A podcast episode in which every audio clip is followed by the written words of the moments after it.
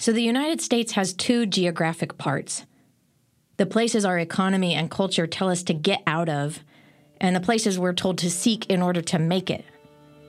But I think there's a shift going on beneath the surface of our national story. It's a return to, or a refusal to leave, the least glamorous corners of this country. I'm talking about the small towns, rural lands, working class communities that national headlines say are dying in order to fight for the place that feels like home. I'm Sarah Smarsh, and this is The Homecomers.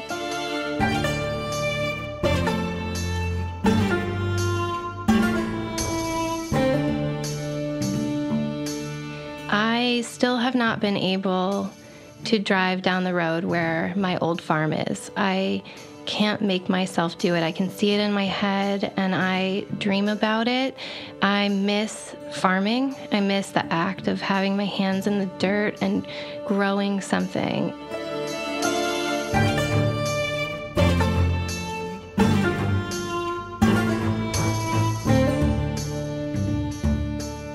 2018, the Centers for Disease Control and Prevention released data suggesting that male farmers in 17 states died of suicide at twice the rate of the general population in 2012.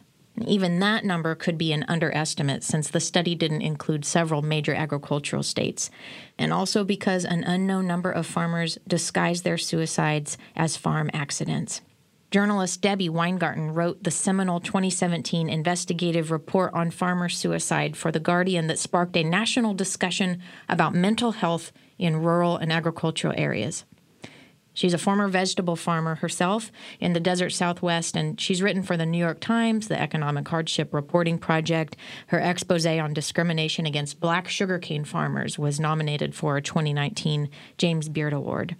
Her work hit a nerve by revealing the dark side of agricultural life the hopelessness that farmers might feel as family farms go under after generations held on, and the isolation that can come with geographic remoteness and the often stoic culture of those rural places. It's a health epidemic national media had previously missed, and it's one Weingarten was equipped to tell because she'd lived it firsthand in southern Arizona. She joined me during the spring of 2018 from Tucson, where she lives.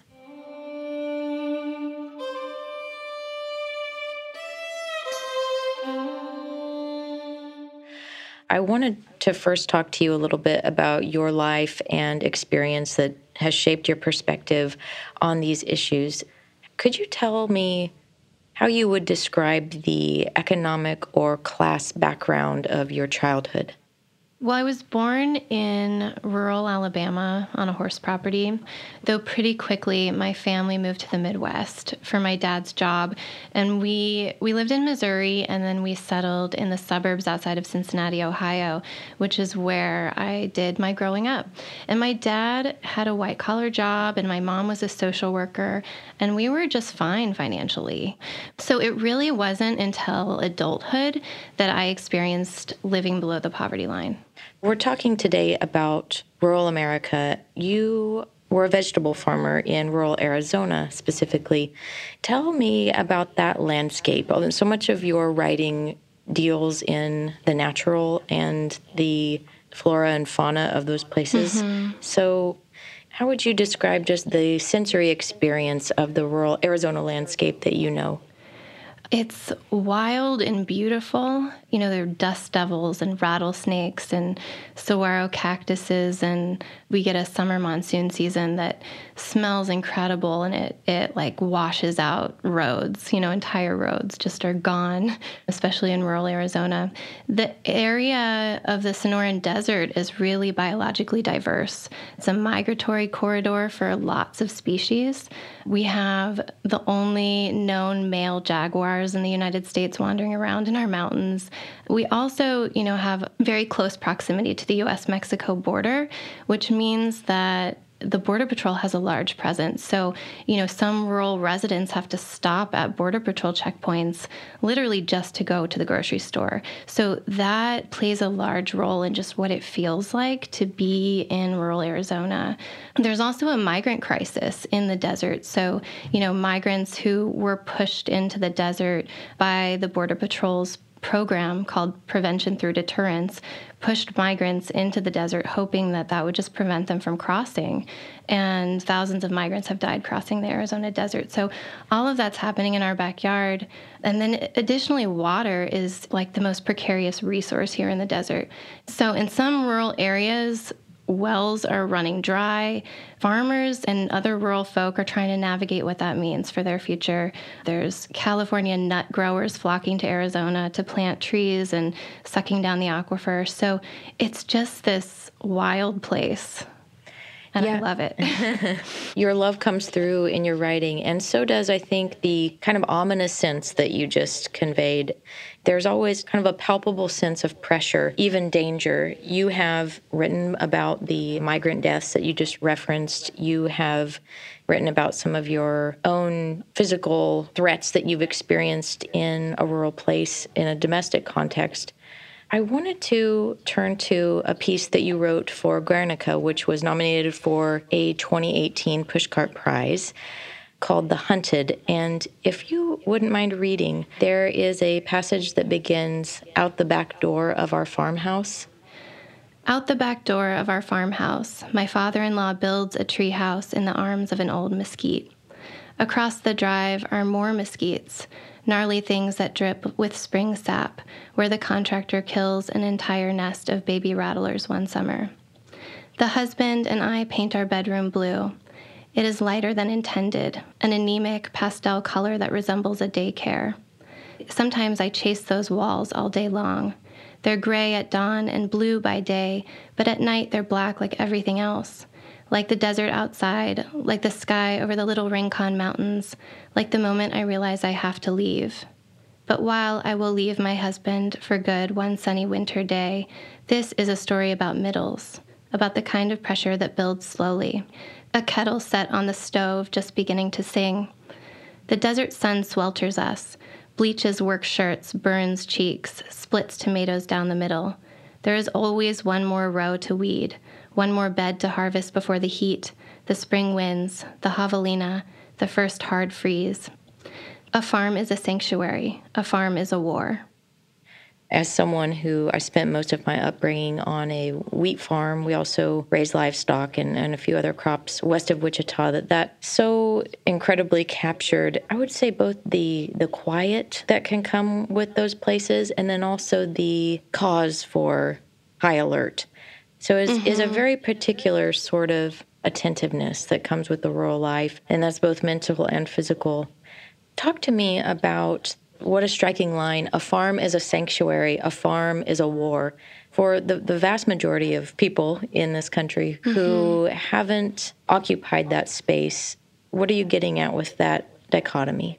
Well, I think I meant it in a couple of different ways. I mean, obviously, what was going on in my household, yeah, I was in an abusive marriage. And so there were times when it just felt like, you know, I was living in this kind of seething box but then just the cycles, the birth and death cycles on a farm, and just the outside trying to come in constantly mm. the wildlife, the javelinas, the mountain lions, you know, something killing our chickens, something eating all of our lettuce, and kind of how hard we had to fight to keep everything out felt violent at times. There was, you know, lots of squashing hornworms and watching their guts explode and slaughtering a goat that was sick. And you know it's it's brutal as much as it's beautiful.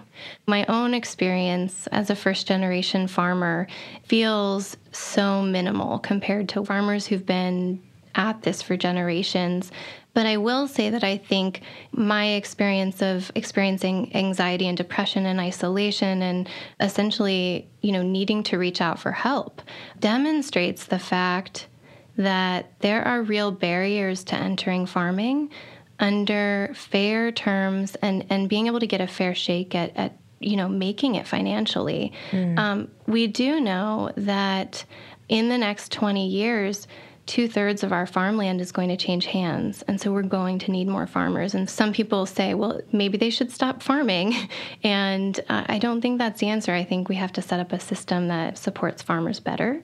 You know, I literally could not figure out how we were going to save money for emergencies or, you know, possibly retire someday on the income that we were making from the farm. We qualified for food stamps while we were growing food for other people, which just felt like this strange irony. Mm-hmm. Um, we couldn't afford to buy the food that we were growing. So when I began digging into this idea of what it means to support the well being of people who are farming, that's when I came into contact with these farmer suicide numbers, and they just every community has has suicide stories. We do have hard numbers that indicate there is a very current crisis about mental health among agricultural workers. Let's hone in on this aspect of the, the economic hardship that is that is certainly a potent feature of the, the broader story of what the well-being of the people who grow and raise our food. Your personal story, which you bear witness to some extent, and some uh, incredible farmers who vulnerably shared their stories for a piece that you wrote in December 2017 for The Guardian. These all suggest and bear witness to economics being the heart of the issue mm-hmm. that you are addressing. So, people are familiar, of course, with the farm crisis, as it's often called, that is associated with the 1980s. Farm aid came out of that. Farming kind of had a moment. I find, as someone who I was born in 1980, and my life kind of tracks with that crisis continuing, but but then perhaps the attention to it falling away and a sense within those communities that are struggling, not only being disadvantaged economically and having an uphill battle, but no one really caring. Tell me about your vegetable farm and just the, the day-to-day life of that for people who don't understand like how does all that work? Where does the money come from? What are the prices that it depends on? Well, so, my situation will be different from the wheat farm that you grew up on in that we were producing entirely for the direct market. So, we were going to farmers markets, we were selling to restaurants, we had a community supported agriculture program. So, we were, you know, direct to consumer, which cuts out the middleman and more of the money goes to the farmer. It's a good model. And it was still very difficult to make a living.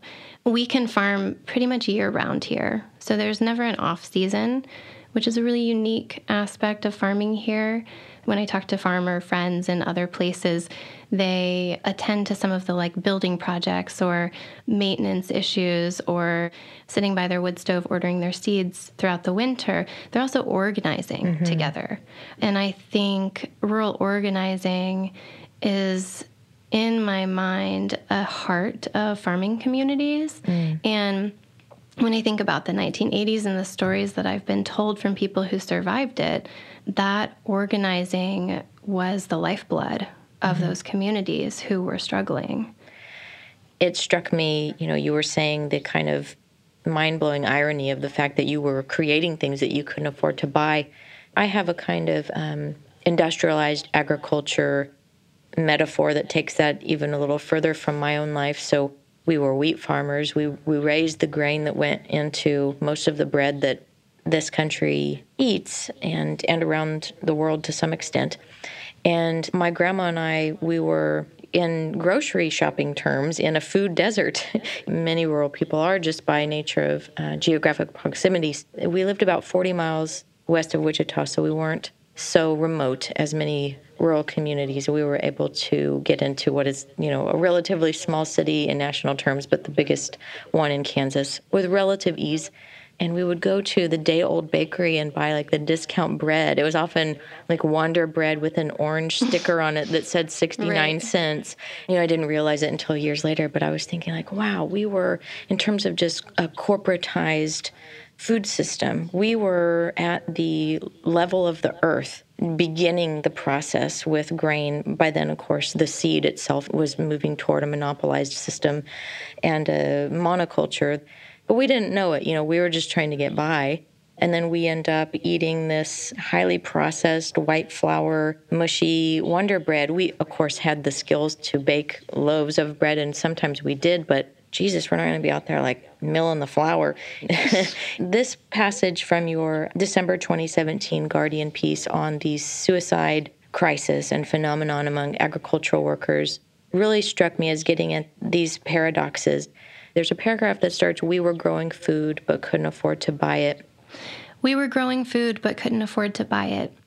We worked 80 hours a week, but we couldn't afford to see a dentist, let alone a therapist. I remember panic when a late freeze threatened our crop, the constant fights about money, the way light swept across the walls on the days I could not force myself to get out of bed. Farming has always been a stressful occupation because many of the factors that affect agricultural production are largely beyond the control of producers, wrote Rosmann in the journal Behavioral Health Care. The emotional well being of family farmers and ranchers is intimately entwined with these changes. Later down in the piece, you uh, have a quote from a member of the Kansas Farmers Union. He's talking about all of these immense issues, and he actually laments this is Don Teske of the Kansas mm-hmm. Farmers Union. I'm watching with serious dismay the industrialization of the agriculture sector and the depopulation of rural Kansas. In rural America, he adds, maybe the war is lost. That is, oh gosh, such, such a bleak uh, assessment. And I always find in your writing both the honest despair and glimmers of hope. So, where do you think we are with just the American farm, the small farm, the family farm, in this big economic context that would seem to have so many hurdles and barriers that are prohibitive if we ever want to bring that way of life back as something that is remotely feasible? I heard a quote the other day that was talking about how the structure of a system determines its behavior. And I've been thinking a lot about that because I've been thinking about how we structure agriculture in this country it is harder and harder and harder to be a small scale farmer in rural spaces. You know, the depopulation that Don Teske was talking about is something he's seeing in his day to day life, and he's seeing his neighbors moving away and his children choosing not to farm because they experienced the stress of the essentially the 80s farm crisis and they're traumatized from that. Mm. One of the the glimmers of hope in my mind is that there was a Washington Post article that came out. It was talking about how, for only the second time in a century, the population of farmers ages 35 and under is growing. Mm. And so that feels hopeful to me. It feels like there are people who want to take the reins, who want to farm maybe in a different way. But I also think that we owe them a system that's going to support them. And part of that is mental health support. It struck me your use of the term trauma just now, that people who are alive and still farming now were traumatized by the 80s farm crisis. One of the farmers you feature in that piece, also in Kansas, his house caught fire in the early 80s, which essentially left his family homeless for a time and then Right after that, we come into just the immense financial troubles of the farm crisis. Interest rates doubled. Farmers were filing for bankruptcy and underwater with their mortgages. And, and this farmer that you spoke with did file for bankruptcy. They lost 265 acres. Here's a paragraph from your article. Much of the acreage lost to the Blaskys sits across the road from the 35 acres they retain today. Blasky says, I can't leave our property without seeing what we lost. You can't imagine how that cuts into me every day. It just eats me alive. And he said he has thought of suicide every day for something like 25 years since. Right. Dr. Rosmann, who features in the, the article as well, who I reached out to for help when I was farming and then was able to go visit him as a journalist um, this past year, has a really incredible way of thinking about and talking about farming. I think as Americans, on average, we're three generations removed from the farm, but it's still in our DNA somewhere. It's still in our bodies.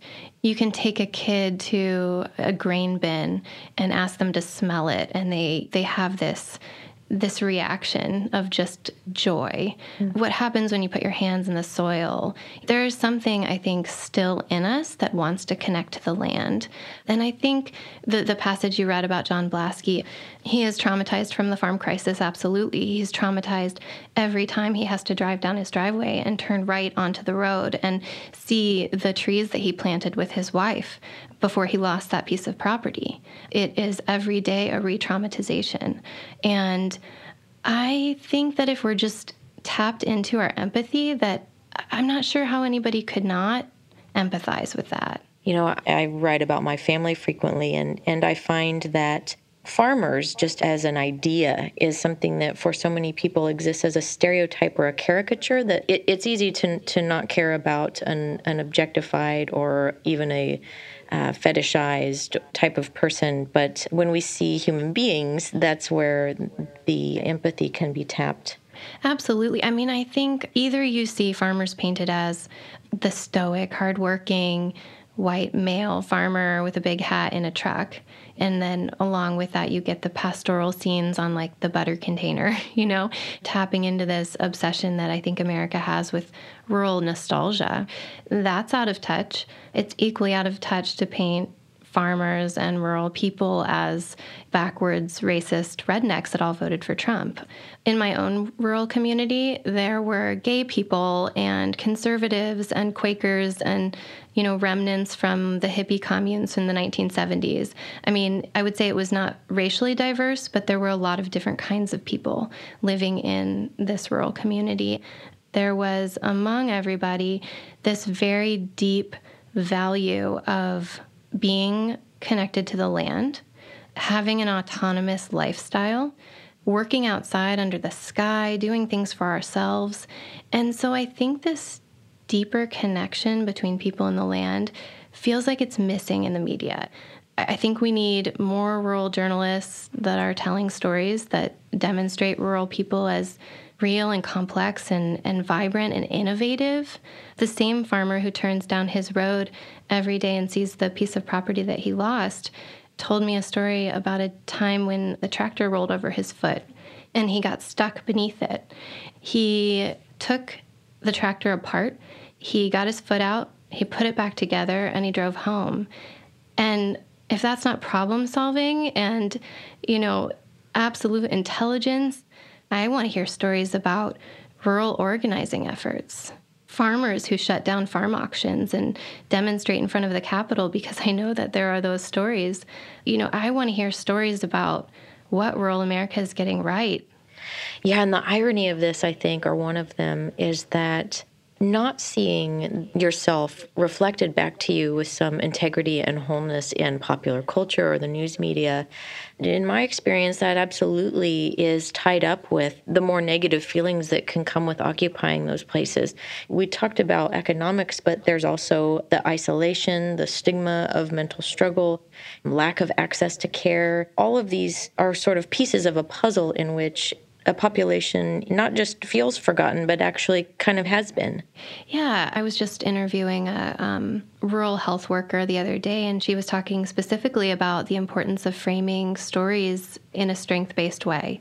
And she was saying that they're hearing from rural communities that businesses are saying, you know, we don't want to invest in rural America because the opioid epidemic is dominating headlines and there's so much dystopia mm. about rural America. So, yeah, I think it's interesting to think about the cause and effect, right, mm-hmm. of the media and resisting that.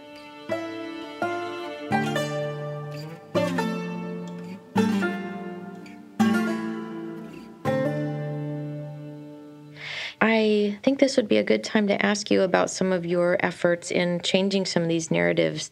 I know you, you co founded the Farmer Education Resource Network. Tell me about that. That project started when I was farming. I would say that the bottom line is that we were trying to A, train young and beginning farmers to farm in the arid lands in the Southwest.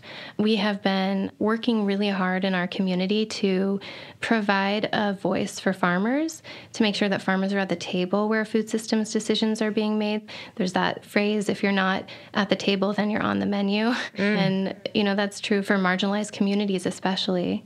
And we were also trying to figure out how we could shift the culture so that we saw farmers as valuable and as experts. And we were trying to figure out how we could ask the community to pay farmers for their time as experts and teachers. I mean, it, it, feels obvious that we would pay farmers for their time, right? Mm. Farmers' time is is essential, but just that little, you know, tweak in sort of the cultural mindset. It strikes me your use of the term table as a metaphor. It, I sometimes chuckle when I see quote unquote farm to table restaurants in very privileged spaces and think to myself, my farmer family could never afford to eat there. There is this sense among even among people who feign to care about food as something that should be grown with integrity. They they don't necessarily care as much about the people who are growing it for them. Right. I think there's all of this talk about food miles. You know, how far has your food traveled and carbon footprint and all of this stuff and it's you know, the well-being of the people who power the food system is somehow not part of that conversation. Yeah. And absolutely. that has been really frustrating for me and kind of become my soapbox in this space these things are are hard to parse and quantify. But your piece that was in the Guardian on specifically the uh, suicide epidemic within that culture, one of the wonderful outcomes it would seem is that you mentioned Dr. Rosmann, who is both a psychologist and a farmer in Iowa. You shared in a subsequent piece that he has been basically hearing from people all over the country who want to somehow help this issue. When the article came out in December, there was about maybe 24 hours after it came out when I didn't hear from Dr. Rosmann and I was starting to get concerned. and um, when he finally reached out to me, he said, I'm so sorry I haven't been in touch. I have, you know, the phone's ringing off the hook. And um, it didn't stop, it, it has not stopped since you know it's been over three months now. He has received i don't know what the, the number is. At one point i think it was four or five hundred messages phone calls a quarter of which he was estimating were from farmers who were reaching out for help. So that's one thing that has been very moving. There have just been really interesting partnerships.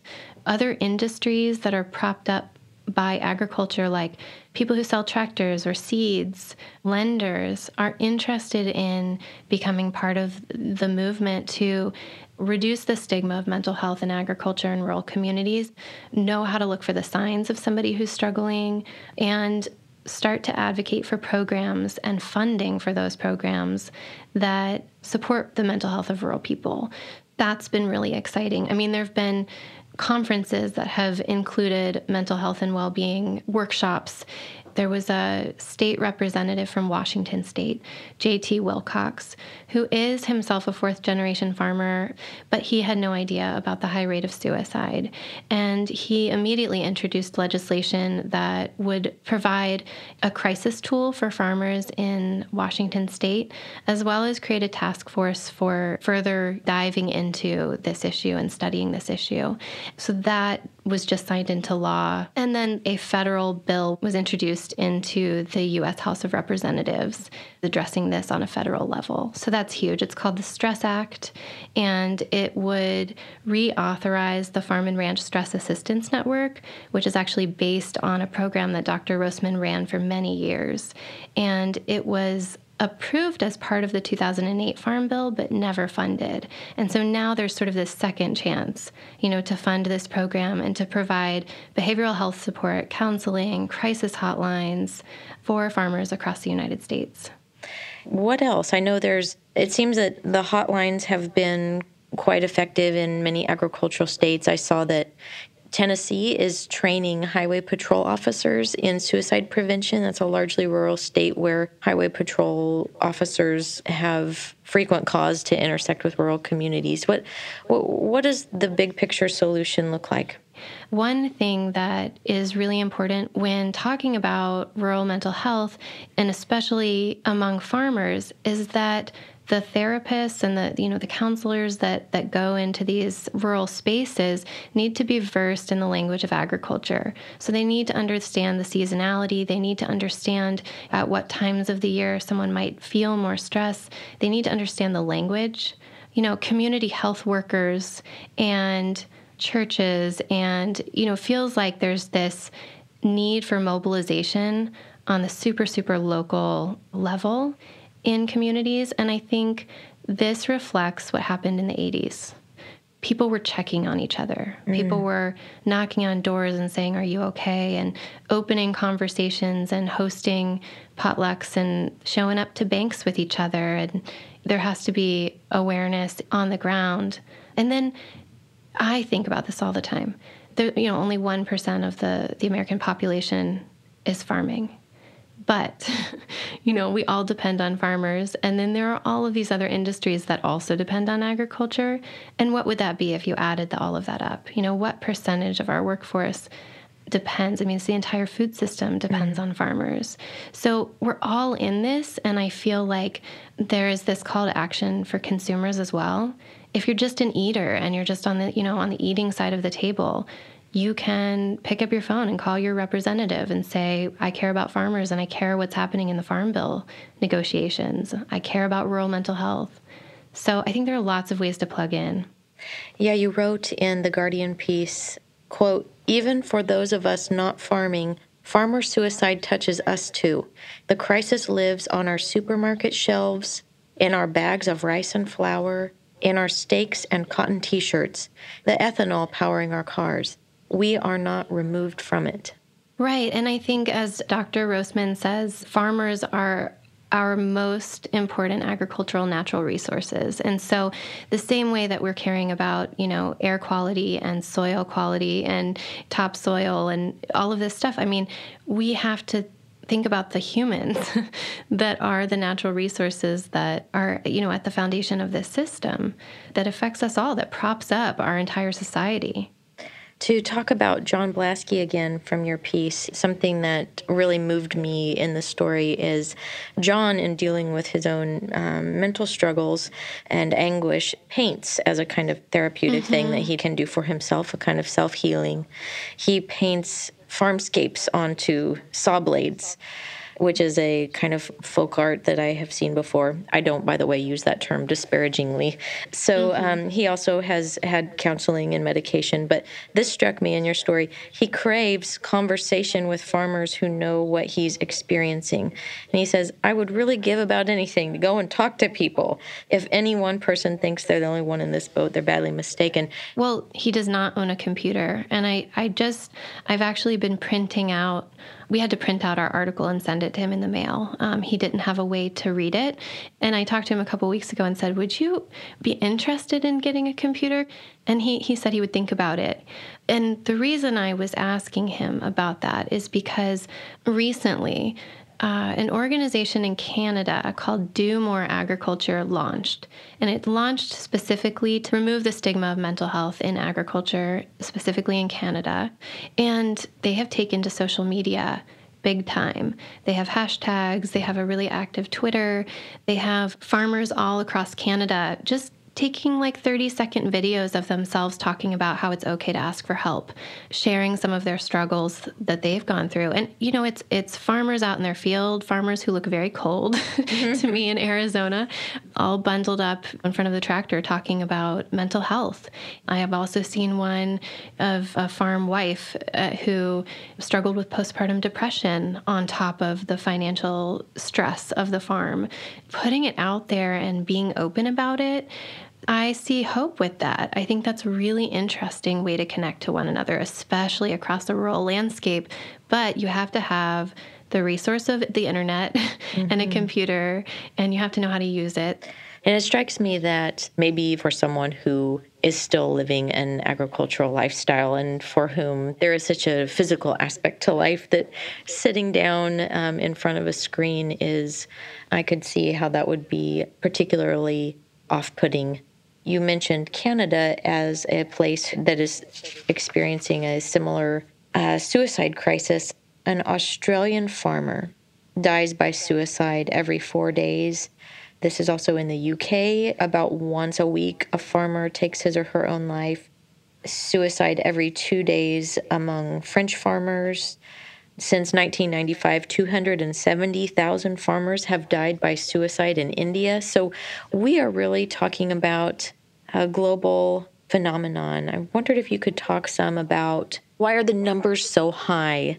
Social isolation, as we've mentioned, the potential for financial losses, which we've also mentioned. There's also a cultural element to it, being very proud and unwilling to, to ask for help. I mean, it's hard to ask for help. And then that also intersects with the fact that even if you ask for help, there is limited access and resources in rural areas to address mental health.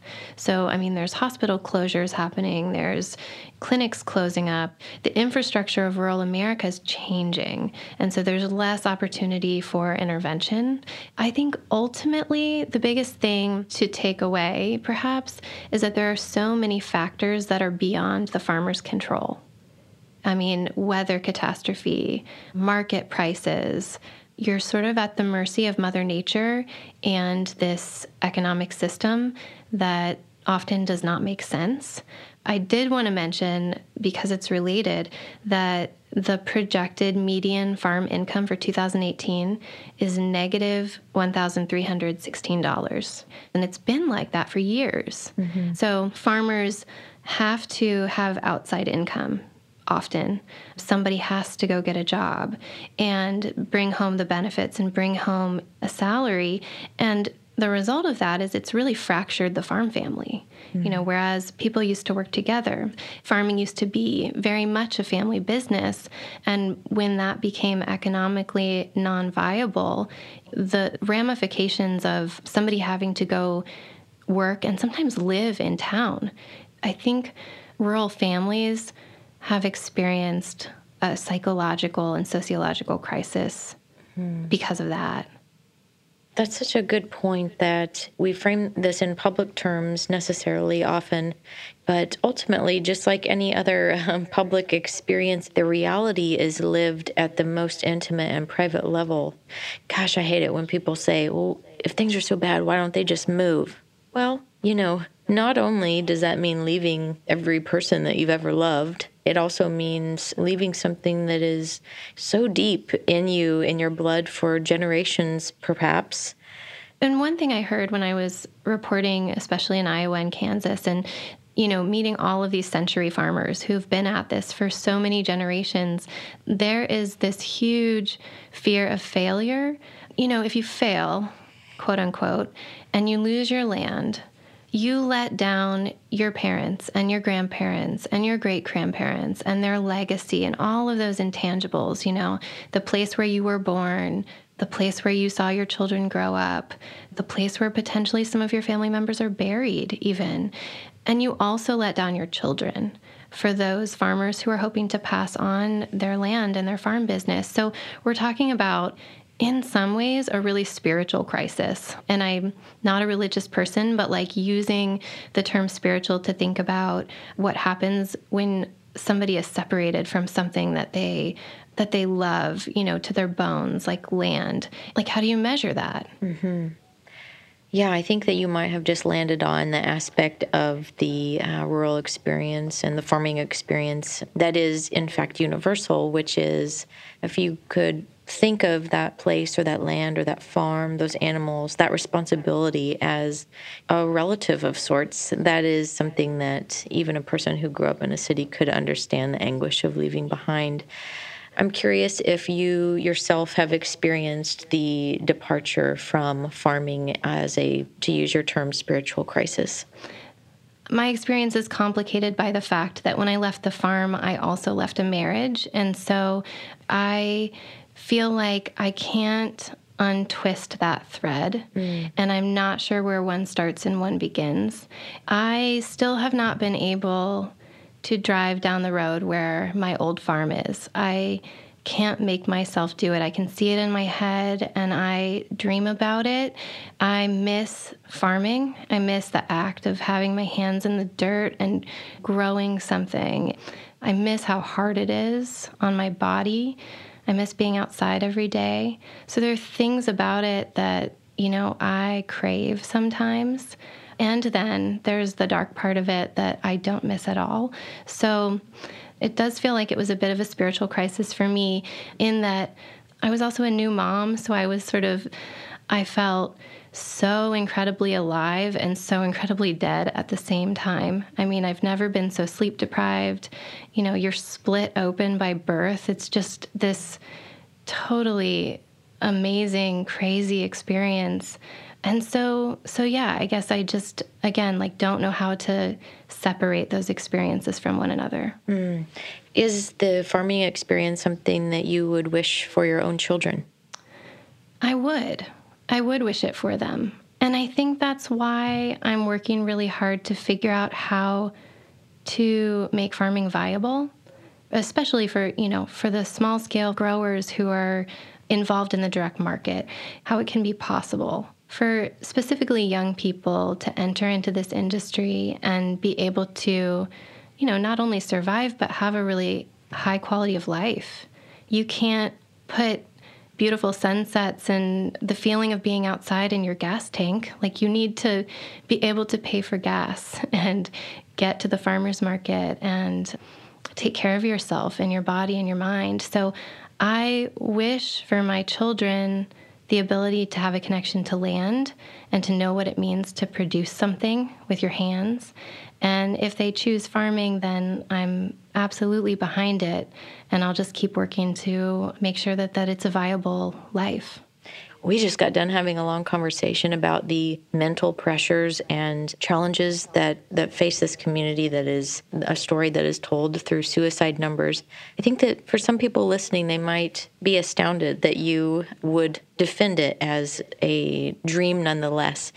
When you talk about that life becoming viable, and this is something you're organizing at the community level, what does that look like? I think it looks like farmers being paid fairly for what they grow. You know, paying farmers for their time as experts and teachers, and seeing farmers as conservationists and stewards of the land, funding invested into rural communities so that there are resources to support farmers.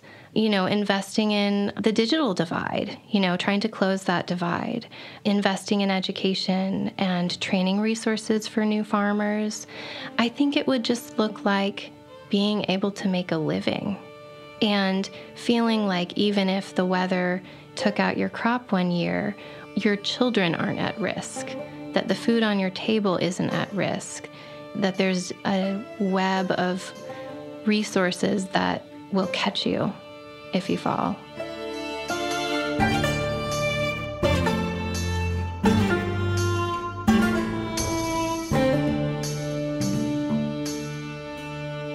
Debbie Weingarten is a writer and editor based in Tucson, Arizona.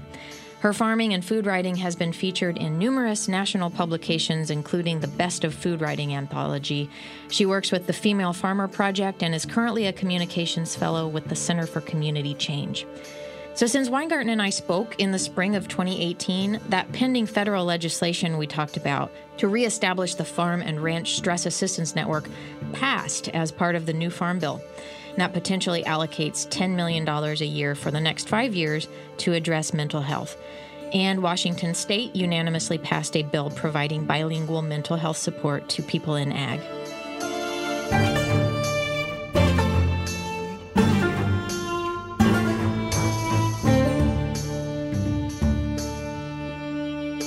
Homecomers production team is audio editor Jesse Brenneman in Montana, composer Daniel Hart in California by way of Texas, web designer Tamika Pittman in New York by way of Colorado, illustrator Angie Pickman in Kansas, and communications manager Kendra Bozarth in New York by way of Kansas. I'm your host and executive producer, Sarah Smarsh in Kansas.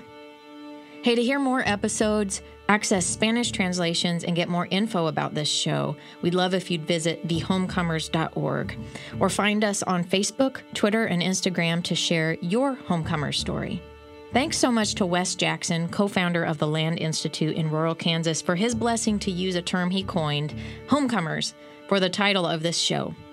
And special thanks this episode to Arizona Public Media's KUAZ radio station in Tucson and to research assistant Ida Herzog Vito at the Harvard Kennedy School.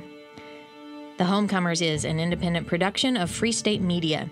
It was created and produced with support from the Ford Foundation, the Robert Wood Johnson Foundation, and the Shorenstein Center on Media, Politics, and Public Policy at Harvard University.